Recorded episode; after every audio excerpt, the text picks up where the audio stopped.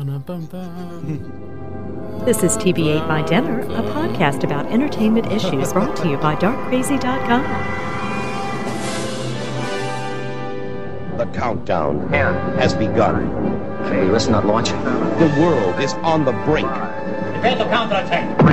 And only one man can save us now. What a scoop! Effective immediately, I'm going to rid our planet of all nuclear weapons. But the greatest threat to Superman is Lex Luthor. You'd risk worldwide nuclear war for your own personal financial gain. Do you know what I can do with a single strand of Superman's hair? You can make a toupee that flies. Let's just keep your IQ a family secret, okay? Okay. He's created a being more powerful than the Man of Steel. Smarter than I thought.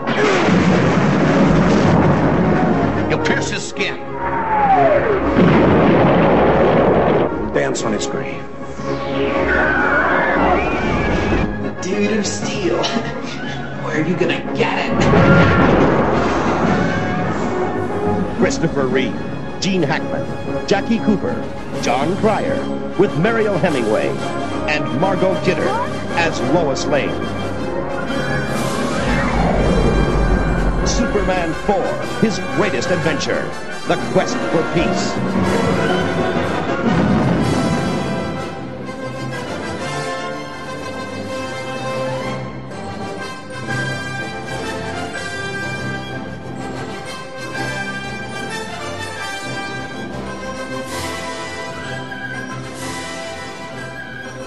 You're listening to TV Ate My Dinner. My name is Sean, and I am returning with Greg and Andrew. What's up? TV Ate My Dinner returns. But, but I do want to talk a little bit more about Superman, though. well, we actually did talk about the first three Superman movies in the, in the world that produced them. I mean, we're- we're talk about it. Talk about. as- I mean, Oh yeah, we're we're doing related to that though. Talk about like. I mean, I'm gonna mention Star Wars again, but just that scene, like Luke's theme, easy, easy, just- careful. Just, that careful. main thing of like Luke's like on looking out those two suns, like that like score theme, and that Superman thing. Like what? I mean, I think that Superman thing, John Williams' other best one. I mean, everybody says Indiana Jones and all this other stuff and Jurassic No, I Park think and stuff. not. Superman- I think, I think Superman's, Superman's got to the be the one, and not just the theme, but the whole score is just. I mean, it, watch that movie and listen to the, the that score. It just sets a But tone. one of my favorite one of my favorite pieces is, is the planet Krypton. The the the uh, what they show when they reveal the planet Krypton. yeah, that- and it's got that sort of music. crazy drum, the like, uh, like Yeah. when doing the, Yeah, But the but the Superman from the John Williams Superman like main main piece. I love how it actually kind of says Superman. during- yeah. you know, it goes, Superman. dun, dun, dun, Superman. Yeah, Yeah. and that's a very uh, skillful because you think like, why is Star Wars Star Wars? And like even Indiana Jones, like how is it? It's not just because we saw him during those movies we make that association. Those those scores, subtle variations in the way that those are composed, they they speak the story. Of, Yeah, the Indiana Jones sounds like an adventure thing, and Star Wars sounds like a much more space opera thing. Like, yeah. But Superman, it has that little theme, and I mean, it's very similar to like Luke's like a Tatooine theme. It's like, it's just that the way it can subtly come in and just instantly put emotion, like just seize up your chest, like dun dun dun. dun. You're like, oh my god, like don't.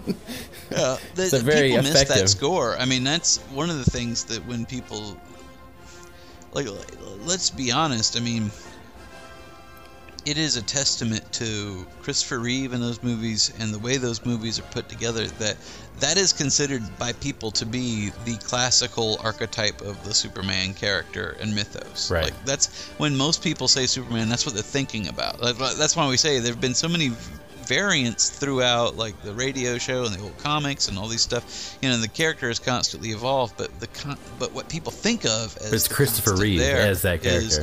that interpretation so when they're saying when you vary from that that's where that's that becomes the sacrilege to people so that's Yeah, 'cause most tells you people don't read the everything about what they did with those movies and how and how effective they were I want to say one more thing about the about the scores. About trailers. Uh, well, well, potentially, yeah, way back.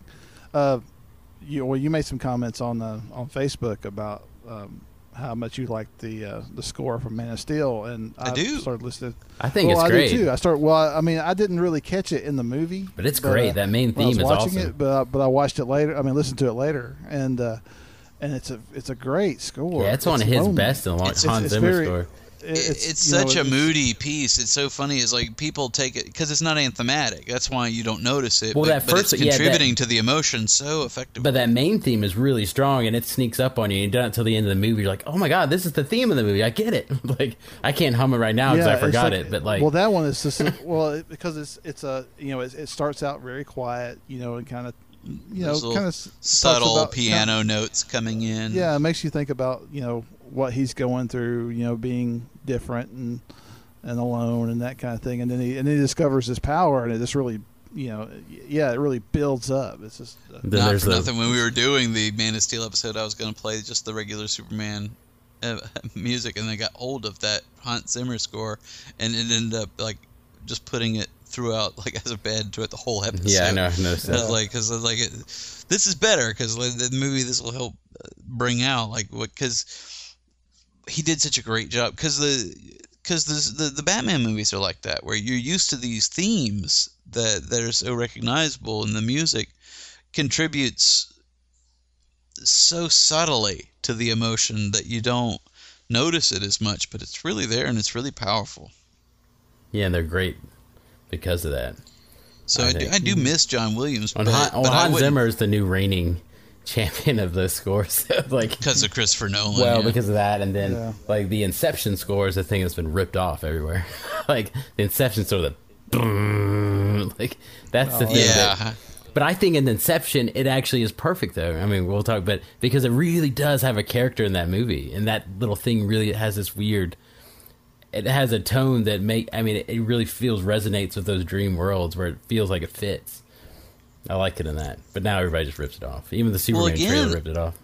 I think that's another sign of the times. It's like that is more like a modern the way movie scores are modern are done in the modern times. And as much as I miss the John Williams one, I wouldn't want to eradicate this because this is a whole new interesting interpretation that I really enjoy. Mm-hmm. So I wouldn't want them because that's what something you do miss in in the Superman Returns. It's like we've brought nothing new into it. Nothing new that we could use. yeah. Yeah, you're just happy to hear that score there and that, I think. Well, I, That's sort I of, guess well, yeah, it's all nostalgia. It's all it's a reunion movie. Yeah. but it's a Yeah. reunion of nobody because no one from the original films is in it. It's it's a reunion movie Yeah, I mean, it's of all the emo- audience. It's our reunion. It's all yeah. It's just emotional because it's just it's just weird. It's like watching a, a really well made fan film or something. And you're like, oh, this is awesome. man." yeah, and Like, you watch is really- those where people do like like that guy did like a world's finest like fan film trailer, and Mm-hmm. uh, it was I can't remember his name now, but it was the guy who had done that Batman one where Batman was fighting like Alien and Predator. Oh yeah, that's pretty fun. and he did a fan film where it was Batman and Superman and had this whole story told in the I didn't trailer. see that. like, I need I'd to watch watch this. that. Oh my god! I was like, I'd watch this movie. This trailer's awesome. For every force of good in the world, there is evil. But innocent people will die. Every war has its casualties, Clark. Now, the fate of the world will once again rest on the shoulders of Krypton's last son. But this is one battle he will not fight alone.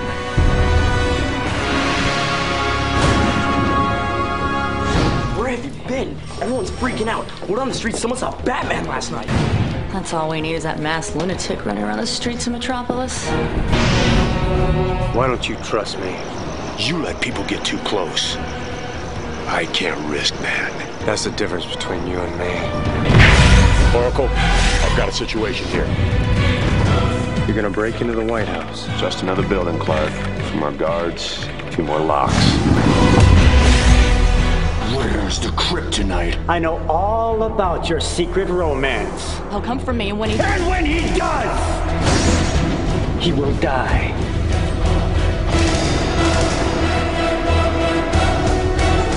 What have you unleashed, Luthor?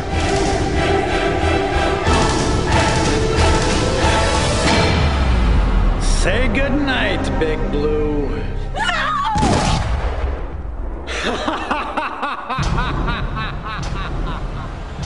because they keep hinting at story elements. It's like, oh, Lex Luthor is the president, and we have to break into the White House to expose him. like, what is going on? This sounds badass. Why are Superman and Batman breaking into the White House? Because Lex Luthor's president. Sounds awesome. but uh, but it is a lot of fun, and because it's like that, like you get excited, but uh, like all fan films, though, a lot of that stuff you get really excited, and you're like, but but you have to be able to disconnect and understand that if they really made this movie, it, it, it, it would potentially be extremely problematic. You're excited about elements that you want to see, but but it, you're not really saying that people who make fan films should be able to make the real films, are you? Because they'd make they'd be pretty crappy. Yeah. So it is funny how nostalgia drives you, but but you do have to be ready to to, to accept the new thing. It's almost better that I mean that it's just a trailer, but even though you do feel kind of sad when you watch a trailer like that because you right at the end of it you're like, oh man, when's that movie coming out? Oh, it's not. Uh, it's not. It's fake. oh. Oh, it's fake. For a while, when Solomon Kane never got released, I don't know if it still hasn't been released in America, but people just started ripping off clips of Solomon Kane and they cut together what they called uh, a Van Helsing 2 trailer. And people are like, what is this? Because he's wearing the hat and everything. It's, like, it's clips from Solomon Kane. But it does look like it because it's like a guy in a big hat fighting a bunch of weird monsters. Like, where did this come from? It could potentially be a direct-to-video sequel to Van Helsing.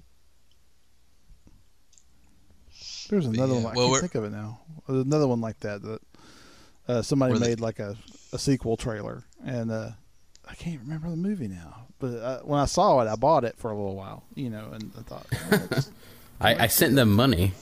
Yeah. I haven't Yeah, really. received anything yet. I haven't got my residual check yet. I'm, a, I'm an associate investor. producer. well, the last of the of the, the Superman movies that I that came out before this newer attempt to bring back the character was uh, Superman four.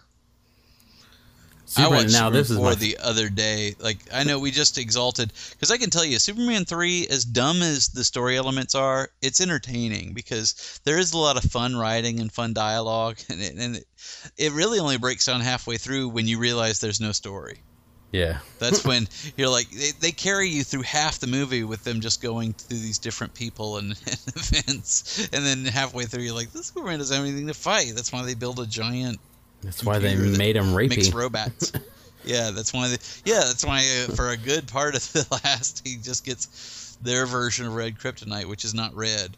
Again, because he uses computers to point a satellite into space to analyze the planetary origin of Krypton in order to get the molecular makeup of kryptonite so it can be synthesized. and he did that in like about you know two minutes. Oh, yeah. I, I remember that. It was like, Yeah, well, space has Wi-Fi. yeah,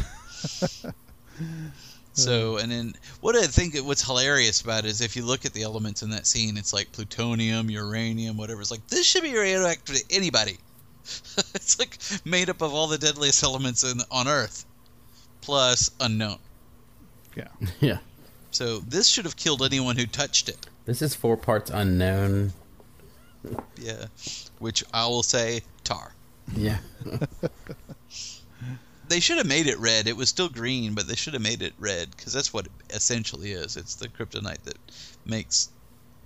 Well, really, you know, Superman would have creepy. It's like Spanish fly. Spanish fly. Well, if Su- and you know, also Superman should have been leery of that because it, it's a big green It looked piece exactly of rock. like kryptonite, and this guy just came out of nowhere and handed it to him. I guess because it didn't hurt him when he first picked it up, he thought it was fine. Durr. But that's another one of Superman just being a long kid. Well, all right, okay, General, what's his name? Who just showed up for no reason. That's why, like, I mean, Superman doesn't have to be like a genius, but I like the idea that he's just a person. I mean, that's why even this new one's kind of cool because he's just kind of a guy, you know, a thirty year old. He's not an idiot. He's just a normal, you know, average Joe.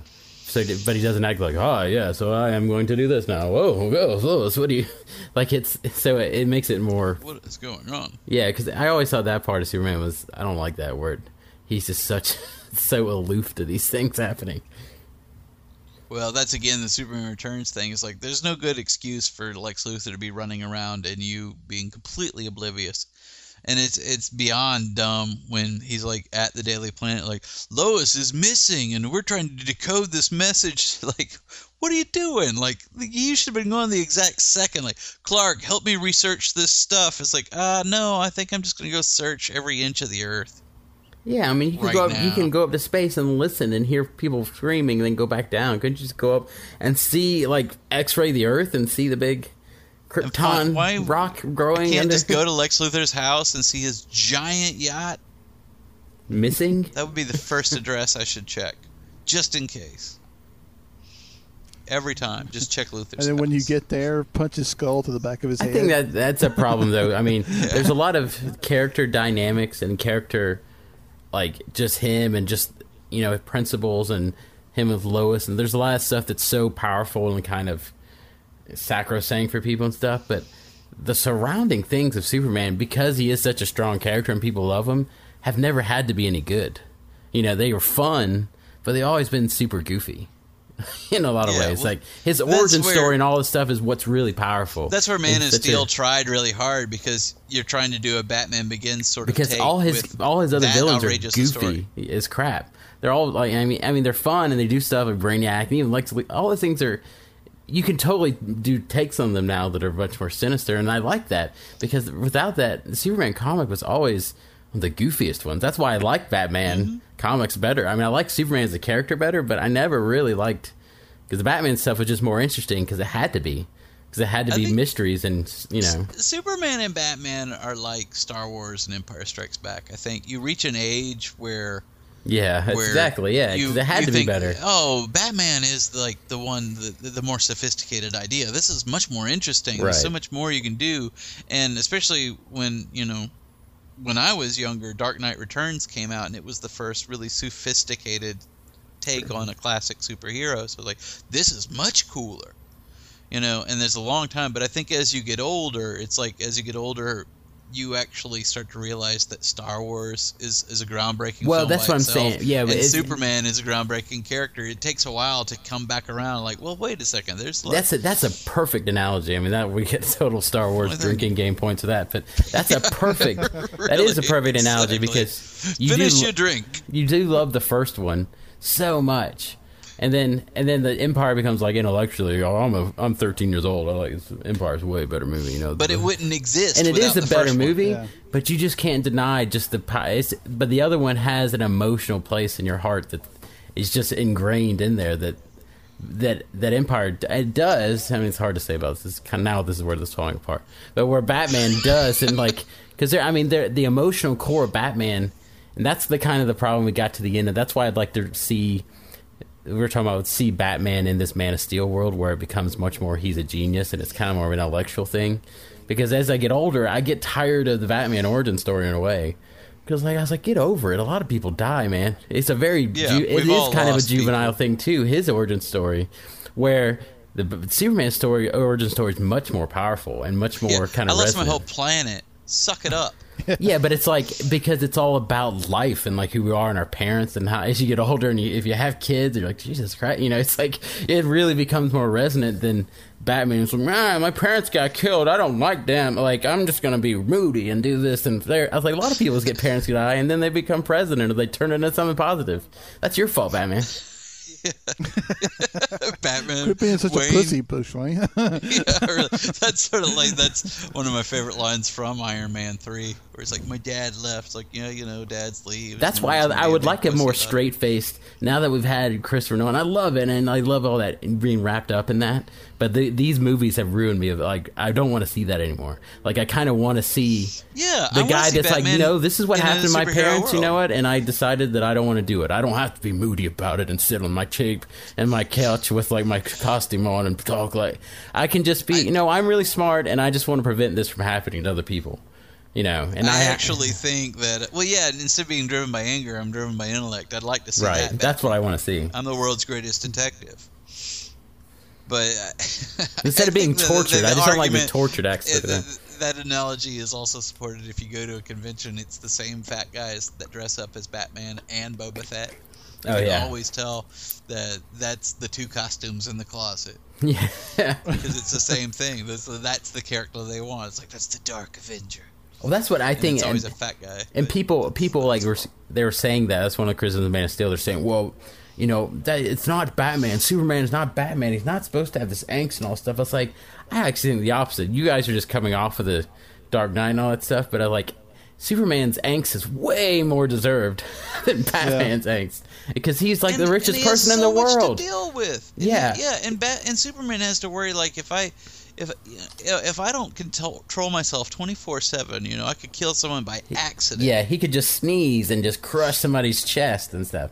Like, but he has the whole weight of the world. That's where the Jesus like parallel really is powerful too. It's like, what would you do? I mean, it's what talk about ultimate angst. Like, what would you do if you knew you were like not Every moment you not had to- spent s- saving yeah. someone is wasted.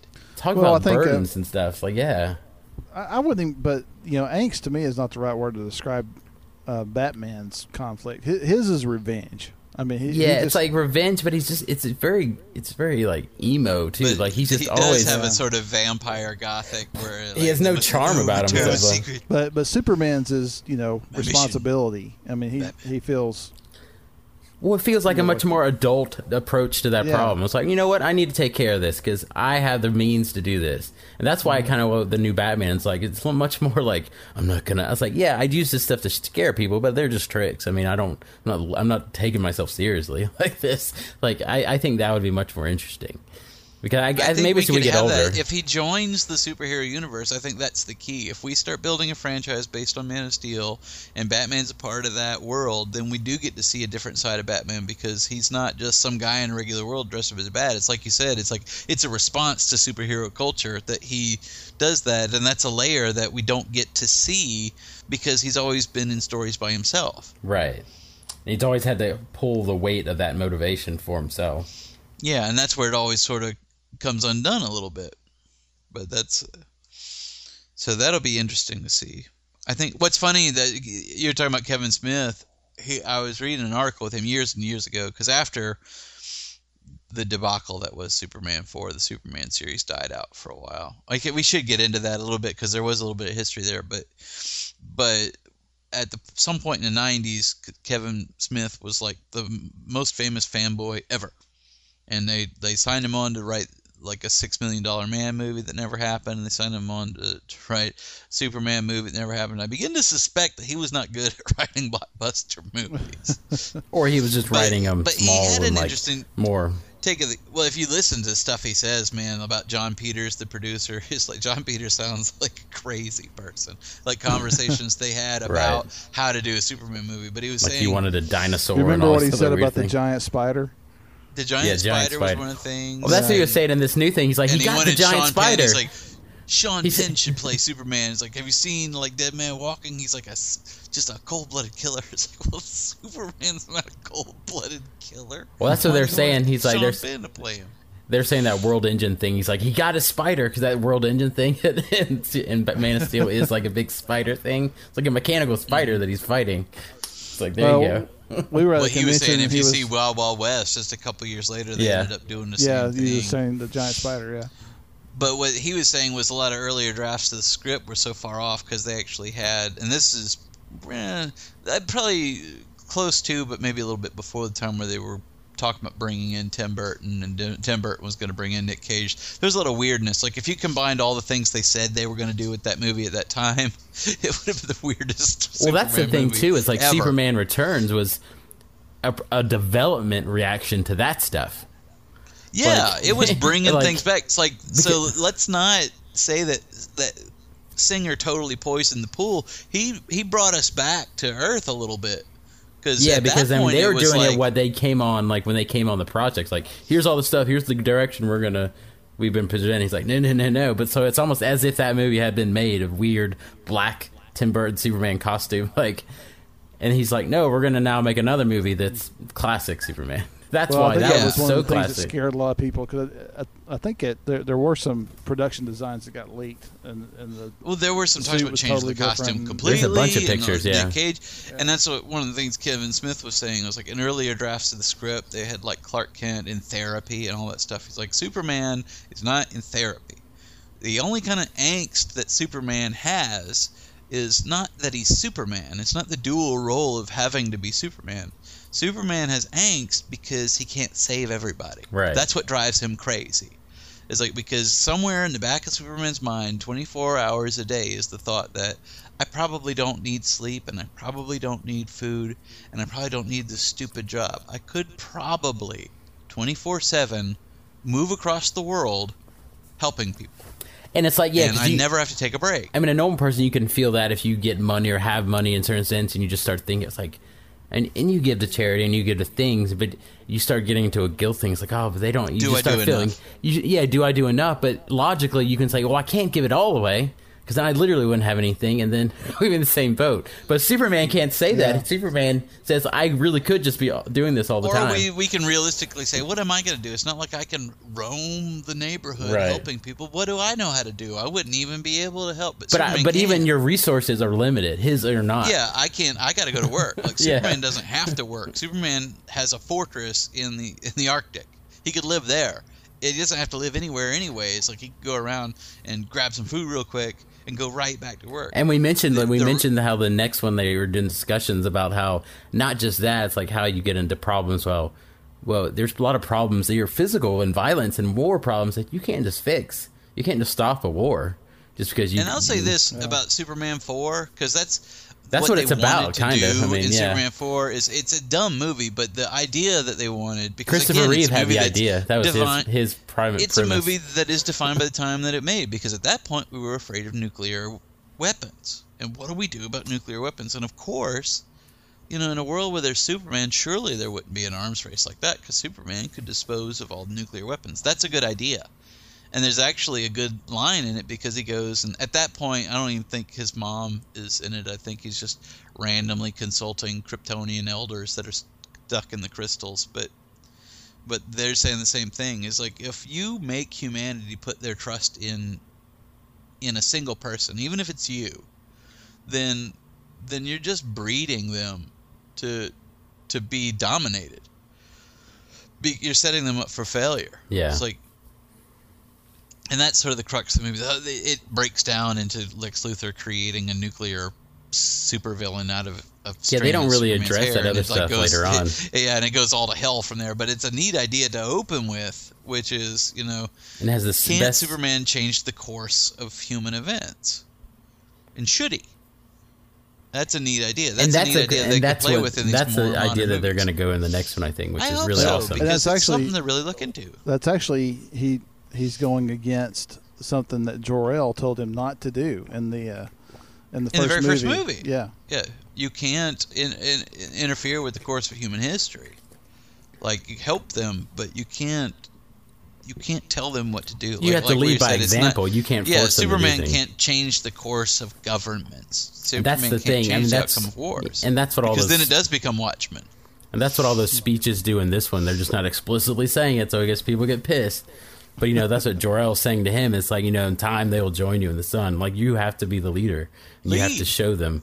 You know, Yeah, and never stop. Like while you are, I mean, it's a perfect sort of relationship they're creating. It's like you must never stop pushing your your own limitations and discovering your potential. It's like because you are leading humanity, and humanity must never stop doing that either. Like that's the inherent suggestion there. It's like you have to lead, and if you're going to lead, then you always have to be pushing yourself further forward. So, so that it will be fun to see if they do that in the other movies. That is what they were trying to do. But Superman 4 was also, I'm pretty sure, done on a pretty small budget, and the effects are cheesy and the story's dumb, and it went through a lot of script problems. There's like a whole part of the movie that's cut out of the movie where Lex made some kind of caveman thing first, and it just rampages through the city trying to kidnap Marilyn. and then he makes. I remember he makes the the creature because he gets he goes to the museum. They cut Superman's hair and it's holding up like Mhm. a ten thousand pound thing. That's what I love. They're like, see how strong this hair is, and then he just cuts it and takes like- it. It's like it's not that strong. He just he just cut it with bolt cutters. And then it like makes the like that one has. I love that when I was a kid because it's just it's just it's crazy. I was a little older by the time that movie came out. I accepted it, but I didn't. uh, But it was already, and then Jon Cryer as Lex's nephew is just like, oh god, this is horrible. this is all bad. But and, he has the best it- Superman power at the end of it, where he has the uh, the blue beam out of his eye that just magically rebuilds things that just rebuilds bricks. Oh, yeah. out of out of thin air. It's like By a then, reconstituting yeah. matter thing or something. I don't know what they do- they always had the Deus Ex Machina in Superman movies. Those Yeah, four Superman movies. two had some really bad ones. The Superman 'Cause that's one, he thing- does the Earth backwards. Yeah, it, but in Superman 2, he does things that don't like even make sense unto themselves. Like as Burdick was saying, it's hard when he's like ripping the S off of his chest and throwing it at a guy. Yeah, it's and it becomes like it wraps him up. But he said something interesting that I, that was a, that I actually thought too, which was he said, you know, we we had said that they essentially just murder Zod and his cronies by throwing him down a hole. And he's like, when I Well, you know, it was such a it was such a bloodless murder though that you really didn't think about it as being murder. Well, what Burdick It's a- said it's a World War Z murder. When he was a Yeah. kid, he assumed that that was just a portal that would put them back to the Phantom Zone. And I remember thinking the same exact thing when I was a kid. I I, it's like I thought they you just they, justified that to yourself. Surely that's all that happened. They wouldn't have just happily thrown like because what the mm-hmm. narrative of the story says is they reduced them down to you know to being weak as kittens and threw them off a cliff. that's what the visual narrative suggests. Well, I, I No mean, I thought they says killed them. I mean, I, but I didn't. You know, I, it, like I said, it was it was the actual death was not televised. I mean, it, you know, they fell into this pit, and that was pretty much it. You know, you don't really know what happened to them after that. Problem solved. Yeah. So in Superman 4, he just takes a nuclear man and throws him down into a nuclear power plant. Done. Problem solved. Next. Problem solved. Superman, yo. Next Yeah, problem. movie. Like, no, thank you. I Got like that anything part, like he need grabs him in the elevator and he throws him into the moon or whatever in an elevator. That part's awesome. Well, my, my favorite part is that He he, gets puts him in the scratched and he gets some takes kind him, of sun disease or something that he's Oh like my God, sick it's for so weeks weird. after that. And meanwhile, he's just like, all the nuclear man wants to do is get with Mariel Hemingway. So yeah, there's a whole a long period of that movie where you're watching it going, nothing is happening, and there's a whole bunch of things happening. It's not that like it's boring. It's like it's like what is going on? Why are why is anyone here doing what they're doing? Just a bad movie. Like I said, there's redeeming qualities to all the others as far as entertainment value, but the the Superman four is not. it's it's hard to watch. It just it was an interesting idea. Like What's what, weird, what like, I think- Superman do? But I mean, we had other better. Con- I mean, Spider-Man movies were good and all that stuff, but I mean, like Superman, you could say it's the best, the first big blockbuster. I mean, it's the first big budget superhero mo- comic book movie for superheroes, and it took Yeah, all those years to get everything that, work. It took all those years to get to Batman Begins to do one that's treated as a movie and not as a comic book movie. You know what I mean? It's like, no, this is actually a real thing. I mean, what if obviously this crazy cray happening, but like what? Because Spider-Man movies are great, but it's like it's a comic book movie. Like, every other mm-hmm. superhero movie is well, a it's comic like book the, movie. the Burton Batman. Like when It's a that comic came book out, movie, you, yeah. you're blown away, thinking, "Wow, this is so dark," and now you watch it, like this is ridiculous. Yeah, It's it's so it's not it's on it's only a couple steps above the series like TV series really. yeah, but it's just like different production so design. gritty.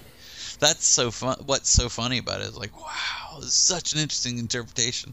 Like, and then you watch The Dark Knight, you're like that movie's crap. Those penguins with rockets in their Burton backs are so dumb. gritty. Well, by then, Yeah. yeah, I was not blown away. By then, I was like, wow, that went that really went downhill fast. Yeah, don't. And Tim then by Burton Batman and Robin, it was like everyone out of the pool. no more superhero movies ever. don't make another one because they'll put assless chaps on him. Yeah, the Batman What's Robins funny- where they had like the the nipple parts on Yeah. their Oh, costumes. God, yeah. And I, I mean, that one's awesome. Man, those movies are fun to analyze. We should do a retrospective of those, like, because you can actually. I, I thought talk about about that those. because there's a lot fun. we could we could do with those. God, there's a lot of Batman films in past. There's like seven of them in the past like 15, 20 years. That's a lot. Well, Batman after Burton, Batman led the league. Like Batman was the only thing that could sustain. until until Spider Man. Yeah. I guess, yeah. Well- That's the other big one. Then Iron Man and Avengers just took over. Yeah, now now it's big business. Now it's superhero movies all over the place. But there was a long time where there were no superhero movies, but there was still Batman.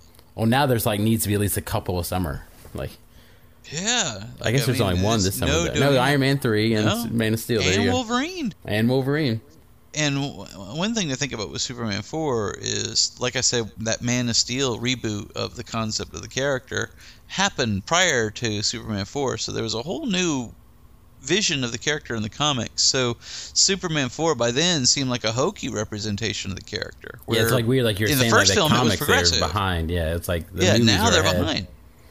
So it's weird how, and then- and we're only talking about a few years. That's how quickly it happened. So by the time, by that time, like Superman four didn't make a whole lot of money, and nobody knew if it was viable, like if anybody even cared about superhero movies or whatever.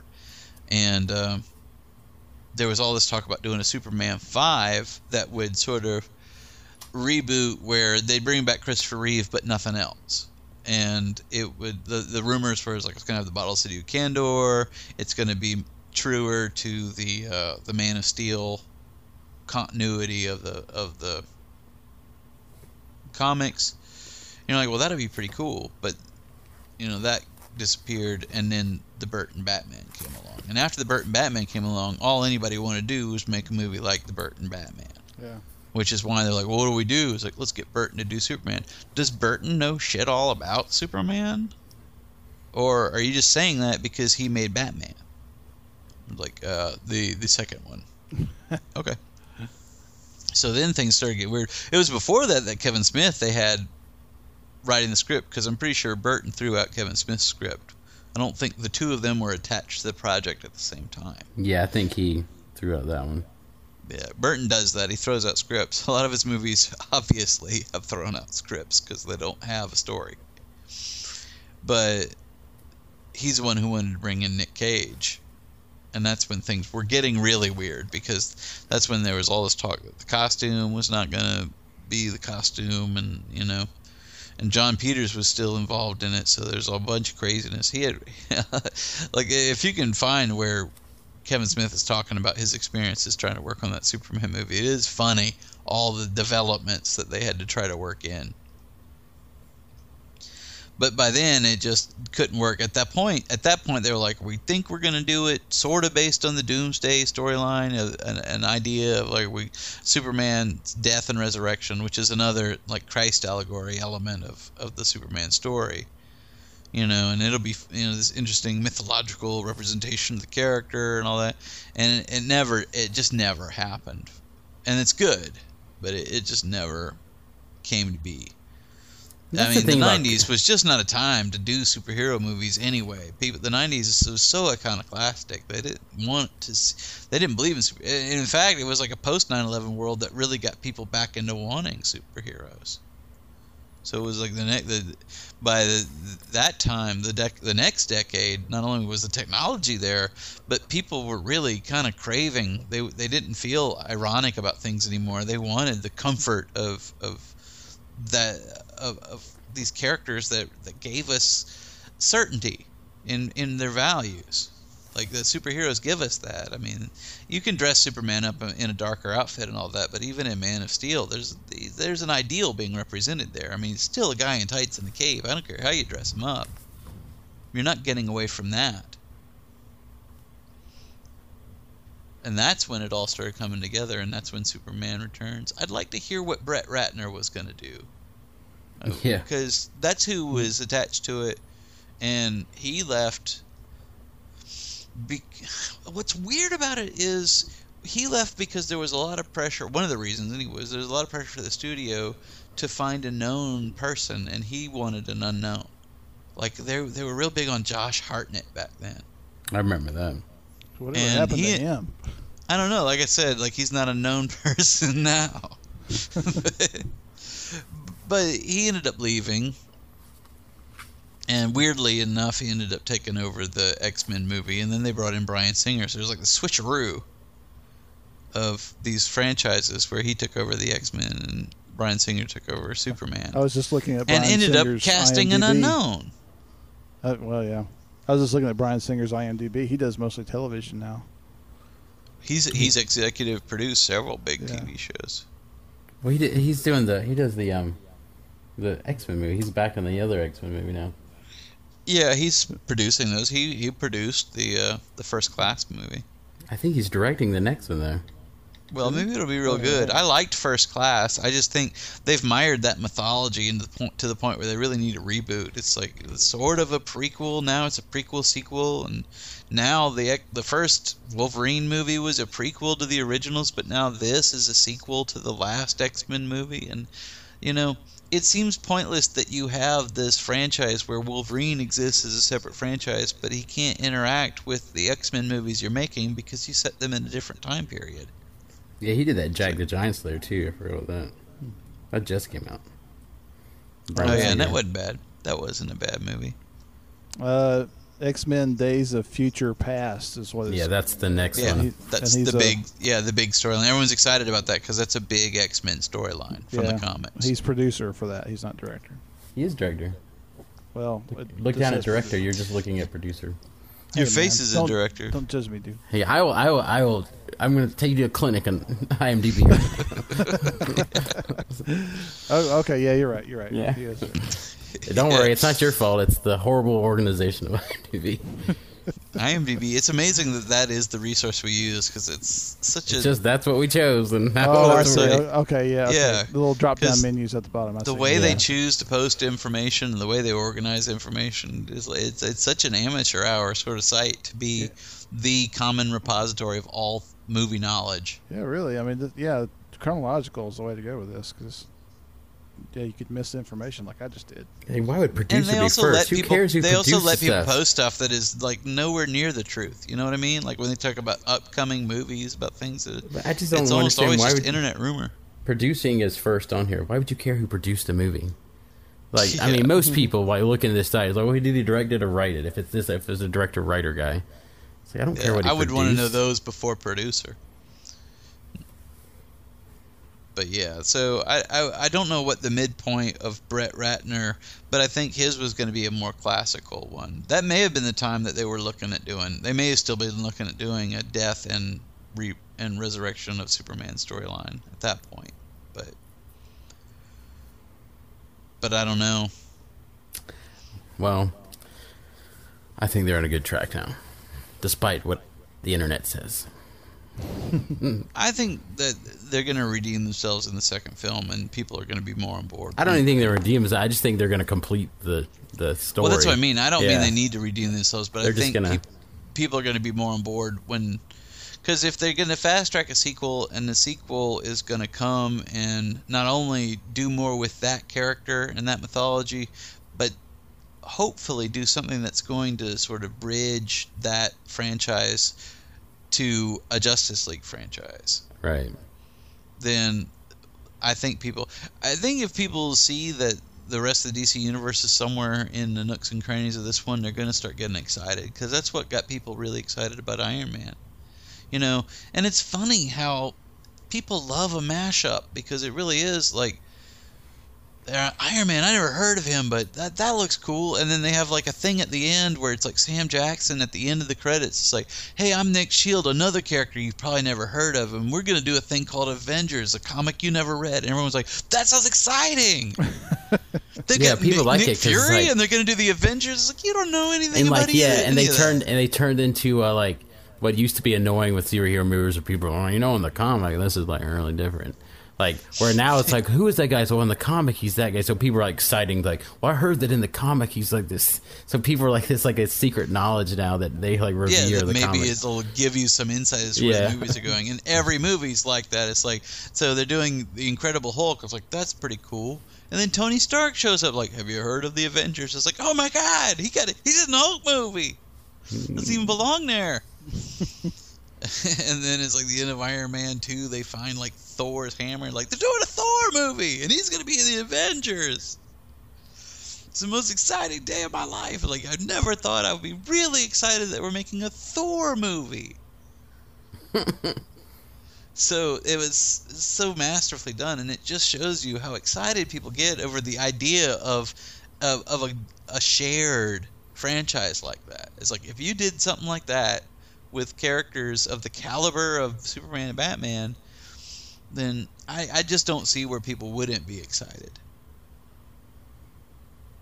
So there's there's some stuff that can be done there. Yeah.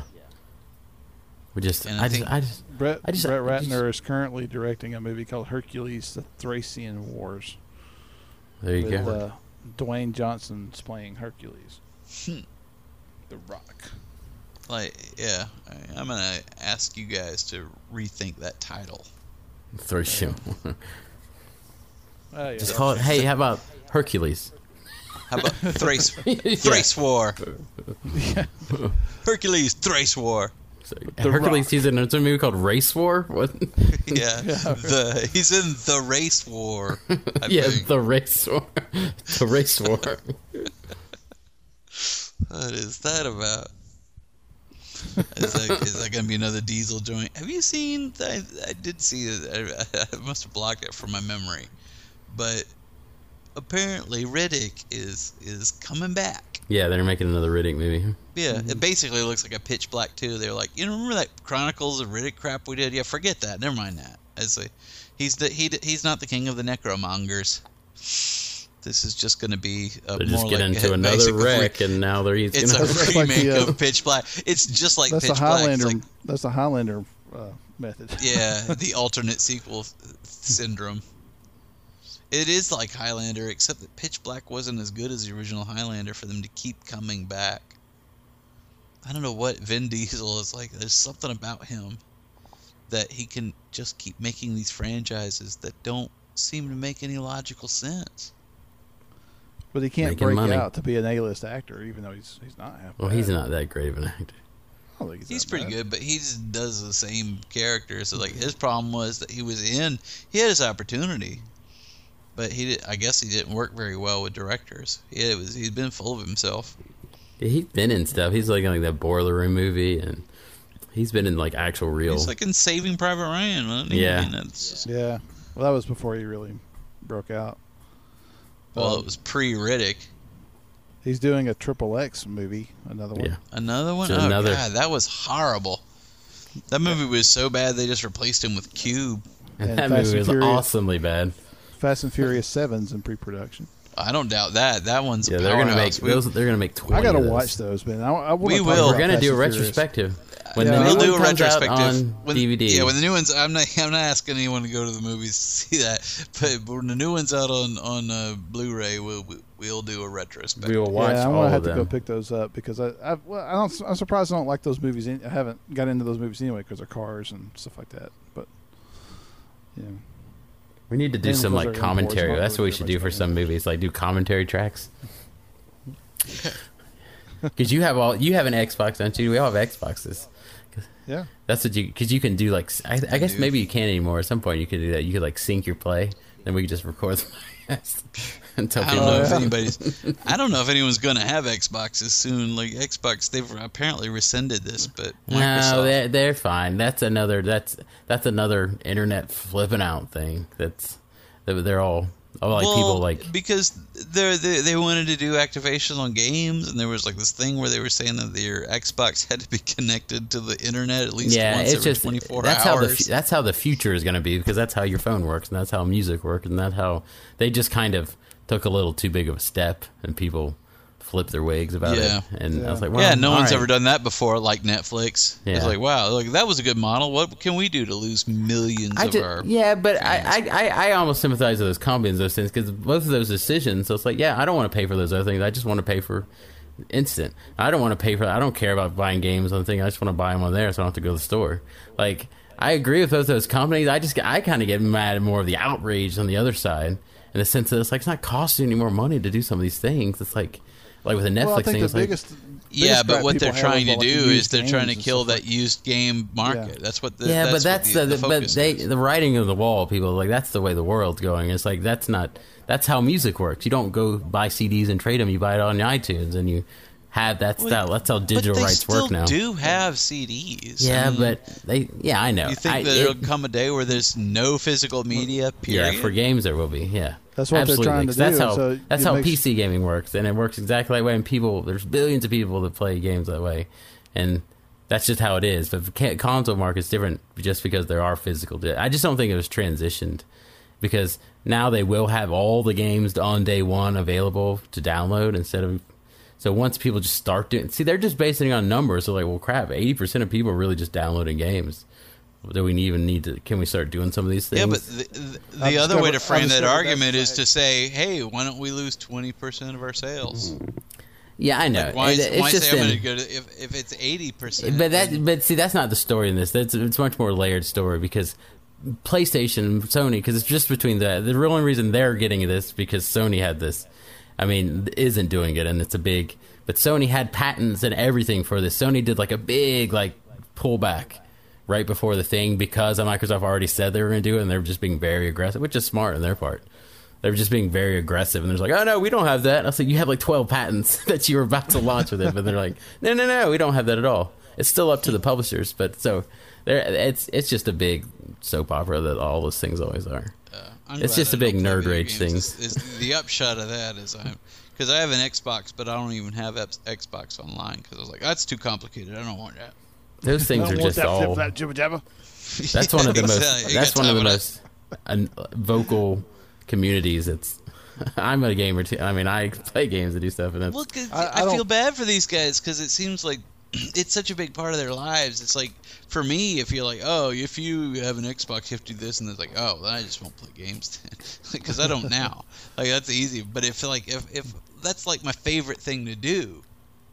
Is like if they start getting that way with movies, they're like, you can't buy Blu-rays or anything anymore. You have to download them to a console where you could watch it, but you can't even download it. You have to pay per view to see it. You ne- never own a movie ever.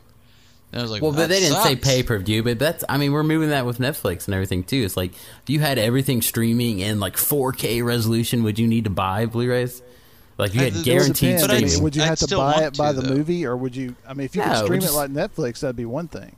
But, But uh, what? if you- Yeah, but I- But I why would it would matter if you bought it by the movie? I mean, if you bought it by the movie, you'd well, still just have it. because you know eventually your Xbox will die, or they'll. Come I'm not out talking about Xbox. Say it's just like on your computer. Say it's like your device agnostic. Well, even then, they, they limit the number of times that you can. I can download. Now- now with iTunes they don't. another. iTunes But you I, can do it I still like to have books on my bookshelves. I, I could download those and read them. I don't have to own books.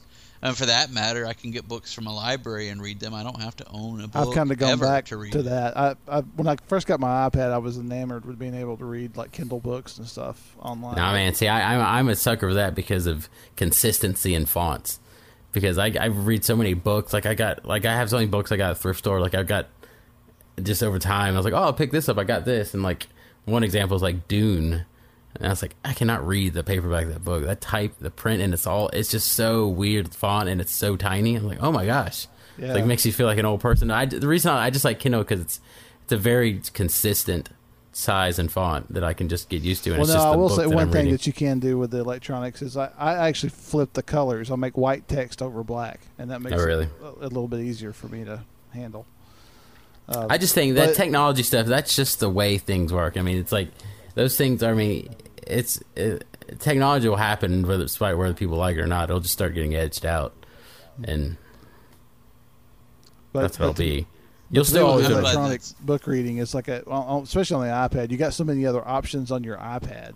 It's like I could read this book, or I could just go to Facebook and play around. Well, you know. again, Yeah. it seems like it seems like the the dot com thing again. It's like I don't see where there's a problem where a world where you have access to these electronic media, but you also have access to the physical media. Because it seems like and Netflix learned the same lesson. When you try to push people into that, That- I mean, that's the- that's the world that's where I mean that'll naturally happen. If if you're right that'll naturally occur. No one has to push that. Yeah, I think that's the biggest problem. They're trying to they pushed it, and like the only time that'll it'll have naturally happen when you have a world that all has broadband and we all have like gigabit connections, and you can just like And replicate a person and like teleport a person to your house. Like then you're like, yeah, why would I care about having anything when it's all just right there? The only thing that would that I would have to take issue about that is having the uh, the once a day check in, or the thing doesn't work, because. And I, I don't the understand goes- the reasoning behind down, that. Well, that's a don't- you don't- licensing. That's a licensing thing. So if you have a disc that has like unlimited, if you bought a disc and put it down in there, and it's like unlimited play. It's got to check in because if you just, that means you could have just checked in and put it on eight different Xboxes and not That's- actually verified it or something. You know what I mean? Dude, Like That's the Jurassic Park Well, see- argument. It's like okay, you are well, so trying see, to exercise Andrew a is an level actual- of control that is impossible. Andrew that's, is a developer. That's developer. the Ian Malcolm argument. It's like you what I think that's how cannot control the world like you say you're going to. Life will find a way. yeah. we Well, that's will what- find a way to to pirate your games. Well, that's what that's true though, and that's why you have to figure out. But I mean, with PC games, they don't do. I mean, do they have Steam and like that's a, that's the way you do it. It's like you make good services that are make stuff actually convenient for people. They'll take restrictions and say, well, you know what? They're like Apple too. If you have iTunes and all this, like on the phone, on the iPhone, all that stuff, it's easy just to buy stuff or buy games on the App Store and stuff. You can't pirate those. It's really hard to do that. You know, you have to jailbreak your phone and do all these things. But it's like you're restricted to that thing. You can't trade those games. You can't do whatever. But it's it's just so easy, so you don't care. So I mean, they, you can't you can't force change on people. You're right. You Well, have to just price give point- them an option and go, yeah, I'll do that. That seems reasonable. and the price point is, is where it's reasonable to, Right. to do that. You don't feel like you've you've lost much. Uh, I Even though people might spend more on that, then you just got to ease well, people yeah. into I that. mean, if you're a Yeah. serious music listener, I mean, uh, I mean, you can spend you know thousand bucks easy on iTunes. You know, but uh, uh, I like Spotify actually. That to me, yeah, that's been- Spotify's great now. That's been that's revolutionized my music listening because I, I discover new stuff and You can and listen to I everything on there. But see, that's my point. Spotify is exactly what I'm talking about. You pay a subscription fee if you do the thing, or it's free, but you're getting ads. But you don't own those CDs in there. You just enjoy them, and it doesn't matter. You don't care. I really need to own the CD. It's just like, oh, it's on here. Why do I need to buy it? Well, yeah, with, with music, That's my I don't- point. With music, I don't take issue with it so but much. it's totally digital too, though. Yeah, because because music, I mean, is the the technology is such to where you can you it can stream and you don't have a whole lot of problems streaming and Yeah, I mean that's what I'm saying. Yeah, I get that. I mean, it's a technology issue for most people because they're like, "What if I don't have, can have internet? What if I don't have a good connect?" Like, I get that, and that's why you just don't force people into things. And Spotify's got a good feature on that too. So like if you have issues with internet connection, you can like get into a Wi-Fi cloud But and I- actually download the I, music. yeah, the, and it's like one of those phone. things. It's like I get. I'm not a Microsoft like apologist. I don't really care. Like, I'll just get one that has good games on it when it comes out, and that's all I really care about.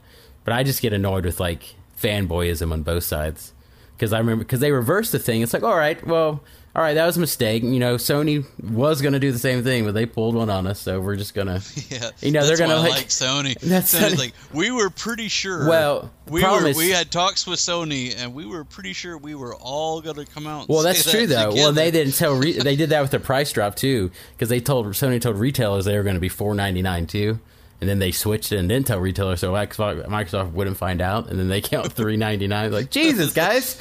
Like they, I, like- mean, they're being very yeah, aggressive This is killing me, So because last time, me. because last time they did the opposite. They were doing the we're PlayStation Three, we're the best in the world. We're six hundred dollars. They're like, geez, that's really expensive. They're like, well, people will get a second job because they love it so much. They said that. That was actually their statement. So I mean, they did ex- hubris. That I mean, it just cycles back. Yeah. That's good. That's competition. That makes it. I just like people like Microsoft reversed all these things, and now they're pretty much on par with Xbox. For those, all those policies, all those policies are on par. So now they're the same, and then people are just like, oh, "I'm still mad at them." I'm like, well, "Why do you care? They're companies." That's like people put an Apple sticker in their car. So I'm going to offend a bunch of people. Like I love Apple, but I was like, "That's a, still a corporation." That's like I was like, I really love this corporation that has sweatshops, and I don't know. It's just I find that weird. It's like- Microsoft that really I bought they, the sticker they made a so that I could statement like that. for them. Microsoft made a statement like that in this last E3 too. That was kind of one that's hung around their neck uh, about uh, about the always on technology and always online technology. And the guy said, you know, well, we make a product for people who don't want that. It's called the Xbox 360. Yeah, Yeah, I heard that's what I'm saying. They all get this like hubris, and they're like, "We're going to take some crap," and then they start reacting to it kind of immaturely, and it happens every time. Then they just fall back, and so I mean, they might get beat up this time, and then they'll come back next time and be better. You know, it's just that's good competition.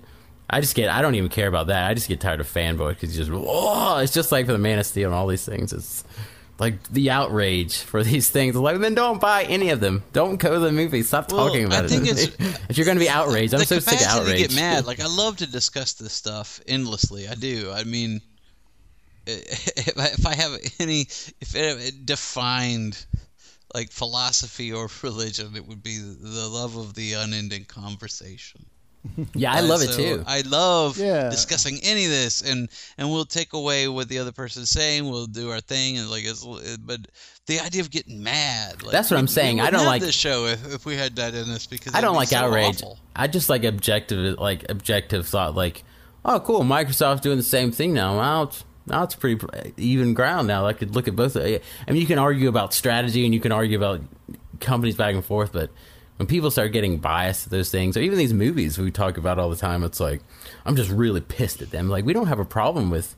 You know Prometheus and Dark Knight Rises and stuff like they don't they don't piss us off. We're just like, good lord, guys! It's like what were they? Well, we're not like- we're not physically angry. I mean, we might like be we're upset wanting to. it. It's good Yeah, I, I think I'm. I'm, Yeah, I'm wanting we'll to like all movie. this Like stuff. when we sit there, and go, "Hey, The Dark Knight Rises is a stupid," or we'll pan it. But but even then, it's like I'm not losing any sleep over. it. It's like I don't like that movie. I'm not going to buy it on DVD or Blu-ray. like that. I, that's uh, the solution to me is built in. It's like I. It's like, don't you have the Dark Knight trilogy? No, I got the first two. It's like that. Uh, there is no sense of incompletion there for me. Like, why don't you have Dark Knight Rises? I didn't like it. If they made a Dark Knight 4 and I liked it, I'd buy that. I, I would not mind it. I, they've, they've even done me the courtesy of not numbering the movies so they don't look out of place on my shelf. They were I talking about that on one on one podcast I listened to. They were talking about how like nerd culture has become that. They're like, I mean, which includes all this video game stuff and all these movie things, where it's like you can't just have different opinions anymore. There has to be a collective idea that we all think that's the best thing in the world It's or the shittiest thing in the world. Because then people like on Twitter's like, yeah, I didn't really like Man of Steel. They were talking about that in one podcast because they didn't like it. And I I agree with their opinions. Like, yeah, I see what you're saying. I liked it, but you didn't like it. That's why I was saying with Man of Steel. Like I. But they just got jumped on, like, what are you saying? You shouldn't say these opinions. Well, if you're just like, guys, chill out. Well, well, not to toot our own horns too much, but I mean, I think one of the best things about TV Ate My Dinner is that we are respectful of it, no matter whether or not we, if we enjoyed the film or, or not. You know, we we are respectful of the craft, and we don't just rip into stuff because it went a different way than we wanted it to go. And so well, it's I mean, I hard to make movies. I mean, yeah, I- it's hard work to make movies. So I, and and I mean, and It's I'm- more fun I'm to sure see. these directors will feel perfectly justified in coming on our show and saying, "Well, I mean, when, when's your movie coming out?" Well, Yeah, and that's the thing too. And we're never saying these Yeah. people, and usually, and that's what the thing about even the movies we panned as much, like Prometheus and Dark Knight, like last year. It's like we talk nothing about all that talk is about how well made they are and how ph- phenomenal they are. That's what's But they're just- baffling. yeah, that they're just like crazily just illogical in their structure. But like, yeah, and it's How just like it's more interesting to see how, yeah, like everything happens for a reason. I mean, if the reason was people didn't care, but that's really hard to do nowadays. Like, it's hard for Microsoft as a company to say we don't care, we're just going to do. It's like there's a lot of people had to make that decision. In movies, there's a billion people had to make that decision to get along that path. So it's more interesting to deconstruct. And like we like with these, you know, Superman Returns to Man of Steel, it's like why did that happen? Like they were direct, you know, they didn't. You can not like it and be freaked out. It's like yeah, but you know what? That's what was going to happen. They had to do a response to that movie, and if you didn't like that, you didn't like it. But you don't. You're acting like you're disappointed. They didn't know that was going to be the take on it. you know, it's like I just don't. I was like, well, it's not for you. So, like, or you're mad. I mean, just Yeah. to say, we haven't talked to anybody, or I haven't talked to anybody that's mad about it. Like, Yeah, I just hear so- general. It's almost like you so, don't yeah, even hear it. You just hear general, like whatever in the. I don't think we have like what we call fanboy listeners to the show because we don't have any established dogma. We're all over the place. Like I don't think we appeal to people who need that that is extreme of validation. But but that's what when we're talking about fanboys, it's people who invest a little too much of themselves, and that's why they get angry. Like people, like they get mad. Like I just watched the Star Wars Blu-rays and they changed Boba Fett's voice, and I'm so mad. It's like just don't watch it. But you have the other Star Wars movies. Yeah, So just have- watch the other one. That's like I think I, I said this on the Man of Steel podcast. Like I'm a fanboy for certain things, but I'm a fanboy like apologist. Like but the like that's what I was thinking going in the Man of Steel. Like my friends, like one of my friends' work, he's like, God, I hope you're not disappointed. But I was like, I can't be disappointed by this because I love the last one and it was kind of crappy. I love the last one because it had great Superman parts in it. And I just want to see has awesome to be better. I mean, the Superman moments are so resonant that that's all I care about.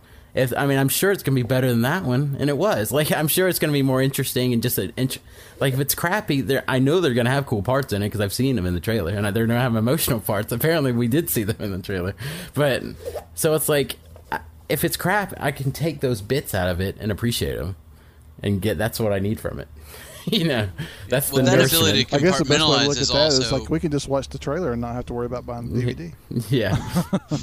well, uh, like I said, again, you need to like that, that ability to just sort of and, and in a way it is almost a little too individualist because you're like well i like that movie and not this one and i like that one and, and i like this part of this movie and this one. Like well you can't just selectively ignore whatever you don't like. It's like well, i can because no matter how mad i got about it i wouldn't be able to change it. I can sit here all day and go i really don't like the phantom menace. It's like it's not going to change because i don't like that's what fans don't understand. You're not getting a vote Yeah, no- that's just like, a, no matter what you say or do, you can make your, your own little edits and all this kind of stuff, but you don't get to decide what happens in that movie. Like your voice is important and and you should be heard, but you shouldn't be mad that things weren't made the way you think they ought to be made. You this is not a collaboration. This Yeah, is, there's is people the that- creator and you're the audience. there's people that get into this. Like, like when the Star Trek two came out, and they had like a on the slash film blog that I followed. They had like a post that just about J.J. Abrams or something. That I just kind of I never do this, but then you just kind of scan down the comments. And this one guy just said this like nasty thing, and I just clicked on his name. I think I told this before, and then he had all these comments, but just how much he. I mean, this is worse than Greg, but how much he hates J.J. Abrams. and it Well, was just Star like Trek is where I snap. Yeah, it was just like- but it was like- close to my heart. These people, those guys don't see how lame it is because like the fact that you're devoting all this, it's like you like him somehow. He pissed you off. It's like it's like a lover scorned or something. It's like, like like Guy Pearce in Iron Man three when you're like following him around. He left me sitting on the roof, and now I'm his arch nemesis. because they don't realize as a creator of stuff. I mean, we've all created stuff in the past. The worst thing that can happen is people just don't care. they just don't even Yeah. like. Oh, yeah, Did you watch the the thing or something? You're like. Uh yeah, uh, I, didn't see it. I don't know. I'd almost rather people hate it. That's the worst thing because you want to get a reaction. If you got a reaction, that feels like crap. We did something. We affected the world in some way. yeah, it's it's real. Someone saw it. It's like it's not real. Like, you could make a million things, but they're not real till someone externally witnesses them. But if nobody just just saw it and made twenty million dollars, you're like, oh, that's even worse than nothing. I mean, that's Yeah, I know. Because what is what is J.J. Abrams like? Apparently, this guy hates my guts. As long as he's not coming to my house about it, I guess I get to make Star Wars. All right, Yeah, like, who cares? like- he goes to see every one of my movies. He's gonna go see much Star it. like, so I guess that's fine. that's if So I people don't just know. I, people I are guess that's a fine line. Like we we we say fanboys a little liberally here, but I mean I guess that's what we're talking about. I and that's that's goes past. I can't. That's why I don't deal in politics with people because it seems like people are always real fired up and oh, mad about people are just politics, addicted. Like at a culture, we're addicted to outrage with stuff and like having that. and indignity. We just, Yeah, it's like, we just oh think it's my our, God. we're entitled to be indignant about everything. I tell you guys about that time I like one of those? I was on some music site and never go like in a music blog and look at the comments. They are the worst. They're like worse. YouTube's worse, but this is pretty bad. YouTube because they're has to be the worst, Yeah, they're they're just the it was just really negative, and it was like I think it was like a few years ago when Weezer had a new album or something. It was like they had some single and it was actually decent. You know, it wasn't like the crappier stuff like they did. It was like oh, that's a pretty catchy song. Like whatever. It's just like but somebody in the comments said, I will not. And it had the song like on a player, like you could listen to it in the little story, and then like, hey, comment about what you think about it. And I was just going down and said, and one of the comments said, I will not listen to this. I have not listened to any other albums, past five albums, nor I will listen to any other future albums. And he just started bashing. I was like, why are you even in this thread commenting? Why like, do you still care? Why do You're you gonna need keep- your opinion? Apparently, you, you're still so mad that you're willing to co- come in. he didn't even listen to the song. It took two minutes. I was like, guys, I was like, come on. Well, what I think is, that's where it I am makes me outraged, mad and I have to let people like, know it. It is absolutely your right, and and really uh, your obligation, if you don't like something, to not watch it or not listen. Yes, to it. absolutely. I just don't think you should take other people's joy away. Do you find it like has weight to come up and go? I am personally boycotting. It's like you're not boycotting anything. You're a person. You're an individual. you make a choice to patronize or not patronize something. But why do you think that it, that that has weight for you to actually come up and say, "I will never listen to their," like, well then, what do we care? You just said, like, you will never, you'll never listen to our product again. So why would we make any decisions based on that? I think Because I we think a could be awesome and you would never know. Yeah, I think a lot of it's like I mean I mean we It's childish. stuff. But it's like a lot of I mean that's why I like that reconstructive criticism because a lot of it's like a non-creator standpoint of that stuff because people do that with games and reviews and movies all the time. And it's like I just wish this part was better. Like I wish they just done something mind blowing here. I was like, what do you want them to do? I mean, if I can have an idea of like when we had Prometheus, like all they had to do was this, and it could have been like amazing. That that's a criticism. But if they go, I don't know, I just thought it could be better right there. I was like, well, well, outside like of it. any other opinions, that's what they thought too. But this is what they had to ship. It's like, it's like exactly. They we might have thought they, they might agree with awesome you. too. You know, it's like, but hey, we have to release this thing. So I think that's a fun exercise. I do. I, we need to start doing more of those. I think we should do like one a month and just pick. I think it'd be fun to pick good things sometimes because that's even more challenging. To like figure yeah, out how take to. it back to formula. I mean, just because this is great doesn't mean it's as great as it could be. What would you have done with this concept? It's neat. I don't want to sound like we're too critical of, of people who criticize either. I mean, I just think it, the emotional element is what throws me off. I I think people should criticize all the time, but I don't but think people always should degrade other people's opinions or like take their joy away for liking the thing and go, you shouldn't like this. And I was like, well, all right. like yeah, like, like, that's the YouTube thing. It's like, like, the are we gonna- absolute are we gonna- are we bottom gonna of fight each other now? civilization is, is YouTube, where like YouTube just breaks down into like YouTube comments basically just replace like bathroom walls Yeah. Yeah. because it's like, what is with the homophobic slurs? What is with Like, humanity? why were we saying that? It's like Yeah. someone should kick your ass for these because we weren't even talking about that. That's Alright, what's guys, funny. we- When we did our YouTube video about the the guide stones, people were like, "Why? How can you be so casual? They want to destroy all of humanity. You read it on the stones." like whatever. Who cares? I just thought it was an because interesting somebody thing. wrote the dude abides on the side of the rock. You know, we thought. Yeah. And he drew yeah, a penis. is. It's like- if someone if someone makes a rock in the middle of nowhere and says we should destroy two thirds of humanity, that is funny. That is not scary. That's the dumbest. Now, if of we your wrote something, if we wrote something on it and like burned off of it, you're like, whoa. Maybe we should back Yeah, up. if, I- if there was actually a person out there organizing a movement, but it's just a rock somewhere that someone wrote weird things on, I don't think it's worth getting worked up about. And apparently, it's even in somebody's backyard because we when we were there, there were like people on four wheelers and stuff. Riding That's got to be around, like the life goal of TV Ate My Dinner. It's like to just start rate. We need to make a fund. This is a good idea to make a monument, like a weird monument, and just to, like monument. I know, like I mean, we need to raise like I don't know what it'd be, like All right. just like fifty Go- go thousand Gadget dollars or something. Yeah, well, it's got to be a Kickstarter. It's got to take like ten years though, or something. 'cause it's not going to do it in. But I, that's going to be the lasting legacy. Just some weird, weird, like all this cryptic information on it, Really. and then people just be puzzling for like a hundred years after that. which just has the second word of every episode title in Yeah. sequence as a code. What does it mean? Who is Shark Bar? Scuttlebutt. What does what is- scuttlebutt got to do with anything? That's what it should be. It should be a statue of like Shark Bar, like this weird. like, who's this creature? Like, This is what everyone's gonna look like in the future. yeah. Well, I guess that is a, a good enough place for us to stop. Why do people have to complain about things? Oh, that'd be great. We complain about complainers. Yeah. What is it? Diddling around. What was the name of the podcast we were gonna Think, well, Doinkin. Doink- Doinkin. around. doinking around? I was trying to say Yeah. Dinkin, but uh, Dink. I said Doinkin. Doinkin. Doinking. Well, I wanted to say that's- Dickin, but I didn't want to, you know. Don't be. Doinkin is Vulgar. kind of. Doinking. This is like the most. All right. so that about does it. So from here on out, if you hear us mention Superman, then then you got to take a drink. That's added We into the, uh, the lexicon. Yeah, what what is, is that up to? We're up to like Superman, Star Wars, Game of Thrones, Prometheus, uh, Prometheus, Dark Knight Rises, bro. My Dark Knight Rises might have to make the list too. If we one more complaint about Firefly, Rises- probably. We know you didn't like Dark Knight Rises, Sean. Give it up. yeah. Your We message has been sent. Yeah.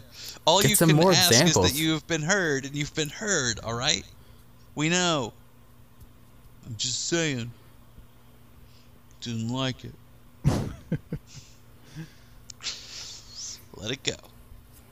All right, so you can listen to more TV Ate My Dinner. Um, I don't, I really don't know. Uh, we will have to. I know the Wolverine is coming along, so we should Pacific Rim. and talk about Pacific Rim. Conjuring too. I want to see that. That's the horror. But as far as I don't know if any of those will be a topic unto themselves or whatever. We'll have to think about what our next big topic will we be. might have a big catch up. I have been preparing to do a big thing on Hannibal because I only uh, watched the first episode. I need to catch you watched the first episode. I've been reading every damn book. Like Yeah. I'm like uh, the foremost expert on Hannibal. I'll do a Hannibal retrospective, like all. Did it get renewed for next books. year? I think it did. So that's be good. So now I it was a fun motivation show. to watch all of them. So- but and and Psycho and all that. I, so I would like to get to some horror stuff, and we'll try to get Gary on. But hopefully we haven't snubbed anyone. We've had a we've had a good core of the three of us recording, so hopefully folks have just been able to enjoy listening.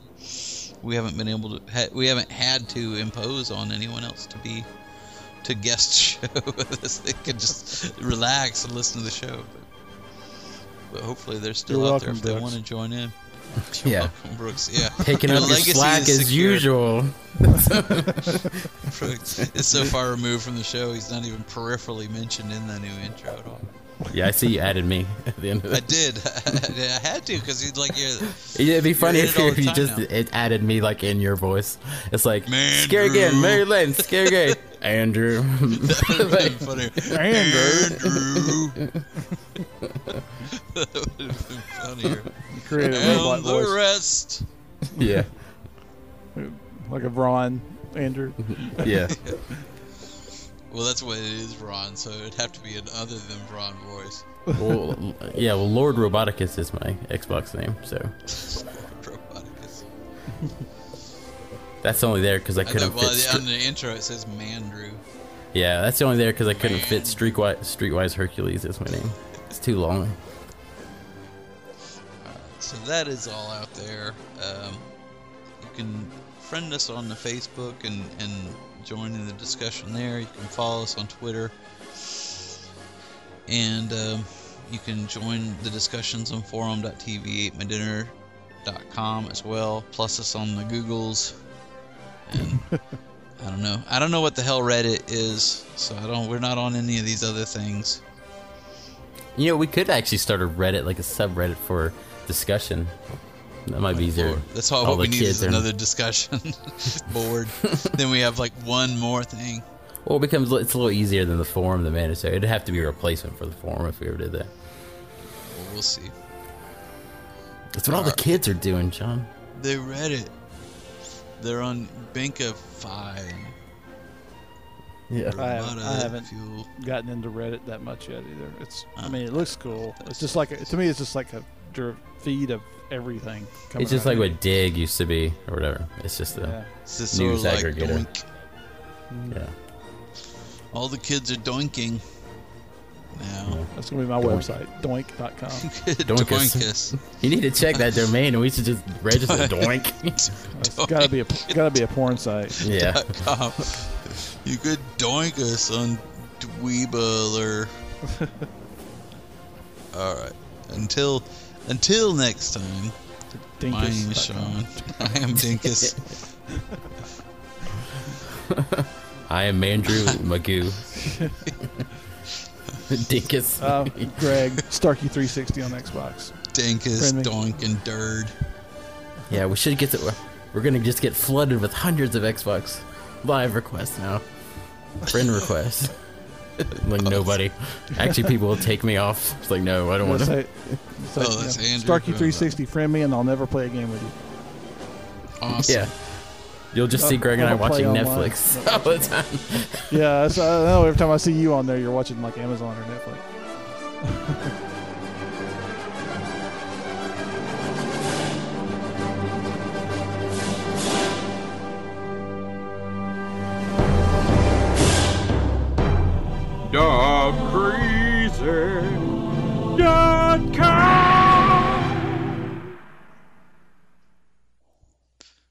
All right. Good night. I'm stopping. I'm stopping. I'm bringing. I'm bringing the show to a halt.